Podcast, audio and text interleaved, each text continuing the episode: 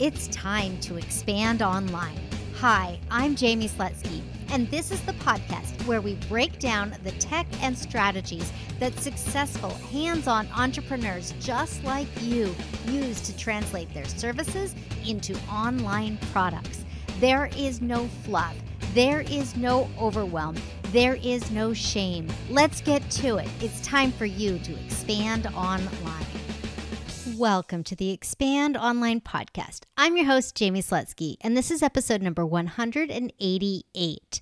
I think we have a little bit of a trend going with these past few episodes, and today is no different. Today, we're going to talk about using your positioning to create that landing page so that people can actually learn about your program, sign up for it, or inquire further. But as always, before we get into the meat of the episode, I want to remind you that Call with Jaime is the absolute best way for us to connect. And I have that linked up in the show notes. So be sure to click on that link before you get too far into this episode. I want to make sure that we get that booked up on the schedule. Now, Let's talk program landing page. First off, there are a lot of different terms that people use for this page. Some call it a landing page, some call it a sales page, some call it a programs page. They call it a number of different things. And essentially, what it is, is it's the information page to help someone make a decision. Because in the online space, we have unlimited real estate. You know, we can have 14,000 pages on our website if we want. It's really important for us to have one concise page where someone can learn about the exact program that you want them to sign up for. So, what goes on this landing page? Well, all the details that you think are going to help them say yes, or help them say, oh, this isn't quite right, but I like this teacher. Or I need to learn something else first before I can come and actually succeed with this program. So that's kind of what we want the landing page to do. We want it to give information so that people can make a good decision about your program. It's okay for people to come to that page, read it, and say, no, this isn't right if they do, we also want them to open conversation with us because they may think that they're three years away, whereas we think that they might be three months away. You know what I mean? So we want to make sure that our landing page also creates an opportunity to begin a relationship, a two way relationship. I talk about that on the podcast all the time. This is me coming to you in a one way relationship by me asking you to set up a call using callwithjaime.com. That helps us create the two way relationship. Same thing on your program landing page. We want to make sure that even if they aren't signing up, that they become part of a two way conversation with you. So, again, what goes on this landing page? Well, we need to tell them what it is that we are selling.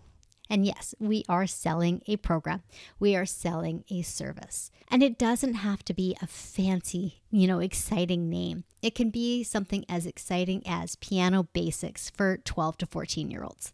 And then once we have our headline or our title, then we want to go on and have a little bit of a description. In this eight week program, you will meet with me twice a week and we will do A, B, C, X, Y, and Z. That's one option. Or an eight week program to help you accomplish whatever it is. If you go back to last week with the positioning statements, there are a few ideas there that will work really well as this short description. So that's the second thing that goes on there. First thing is the name of the program, the second is the short description. We want every single step of the way for somebody to be like, ah, yeah, Jaime, you get me ah, yeah, Jaime, I want to read more. Okay, that's what we want to make sure is happening on this landing page. The next thing that I like to see on this page is a little bit more detail about the results that someone is going to get. This program will teach you to X, Y, or Z. This program will enable you to A, B, or C. This program is designed to help with X, Y, or Z. So you want to kind of go into something that talks about the nature of the program itself, but not the individual, because then they get excited. They're like, oh, yes, I could do this. Awesome. Then from there, okay, we're just kind of going down the page. Now that we have given them the name of the program and a description and some of the expected results, then we want to have them see themselves in the student base for this program. So we want to talk about have you been struggling with this? Are you aspiring to do that? These are the things that you've accomplished already. Are you ready to do more? Those kinds of statements where they can really see that you know who they are and where they are at on their journey. Have you inherited a brand new guitar and are ready to learn to strum? And things like that. I mean, I always kind of go to the basics or the beginner level because I am not, as you know, a music teacher. And I think that it's easier for me to be like, okay, well, if I was starting brand new, what do I need? Or where am I at? Or, you know, here's another one that you could use. Did you recently inherit a piano? Or is the piano in your house starting to collect a little bit more dust than you'd like? Well, let's change that. Those are statements that help them say, Yeah, uh huh, Jaime gets me. Really, that's what it's all about. We want them to kind of keep going down this page to Jaime gets me. And then once they realize that you've gotten them, we want to introduce the exact program. We want to introduce that it's going to be on Tuesdays at noon and it's going to be eight weeks long and it's going to be online and interactive, and that they're going to be able to submit their work to you and you're going to be providing feedback and whatever else you're including. We want to make sure that it's nice and descriptive so they can say, yes, this can fit into my life okay? But we don't want to go so granular at this point that you're going to be saying you're going to be submitting three assignments a week and you're going to be on video calls with me for two hours every single week and you're going to be doing this and you're going to be doing that. That's too much. But we want them to know that there's lots of access to us as the teacher and what that access looks like. And then we talk about price. We want to bring the price in and have a checkout button or a sign up button or a book a consult call or book an info call or whatever your call to action is going to be. We want that right there tied next to the price. After the price, we want to dispel their fears or their concerns about the program. So we want to say, Are you feeling anxious? Are you feeling nervous? Or other things like that, where we can kind of take the most common fears and provide a counter argument. Are you feeling nervous? Tell them a story. Tell them how you overcame your nerves or how another student of yours overcame their nerves as they began this journey. Are you worried that you're not going to have strong enough internet connection?